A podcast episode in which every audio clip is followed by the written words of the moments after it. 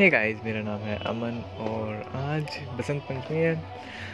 तो बसंत पंचमी में हम क्या सीख सकते हैं? एक सिंपल सी चीज़ है कि जितनी बार हम पतंग उड़ाते हैं, यानी कि जितनी बार हम ट्राई करते हैं तो ज़रूरी नहीं कि हर हर बार पतंग काट कर आएँ कभी कभी पतंग पहले कट जाती है और हमें दुख होता है तो शुरू से शुरू करना पड़ता है तलाम ना बांधनी पड़ती वैसे ही लाइफ का है कि शुरू से हमेशा चलते रहना चाहिए, जब कट जाए ना, तब हमें निराश होकर नहीं बैठना चाहिए, हमें फिर से स्टार्ट करना चाहिए। तो यही सीखना चाहिए लाइफ से भी कि कभी निराश होना नहीं है। फिर से जैसे तलामा बांधते हैं शुरू से, वैसे ही किसी नई चीज़ की तरफ़ बढ़ना चाहिए। ज़रूरी है उसमें सक्सेस मिलेगी मिलेगी। ट्राई करते रहें।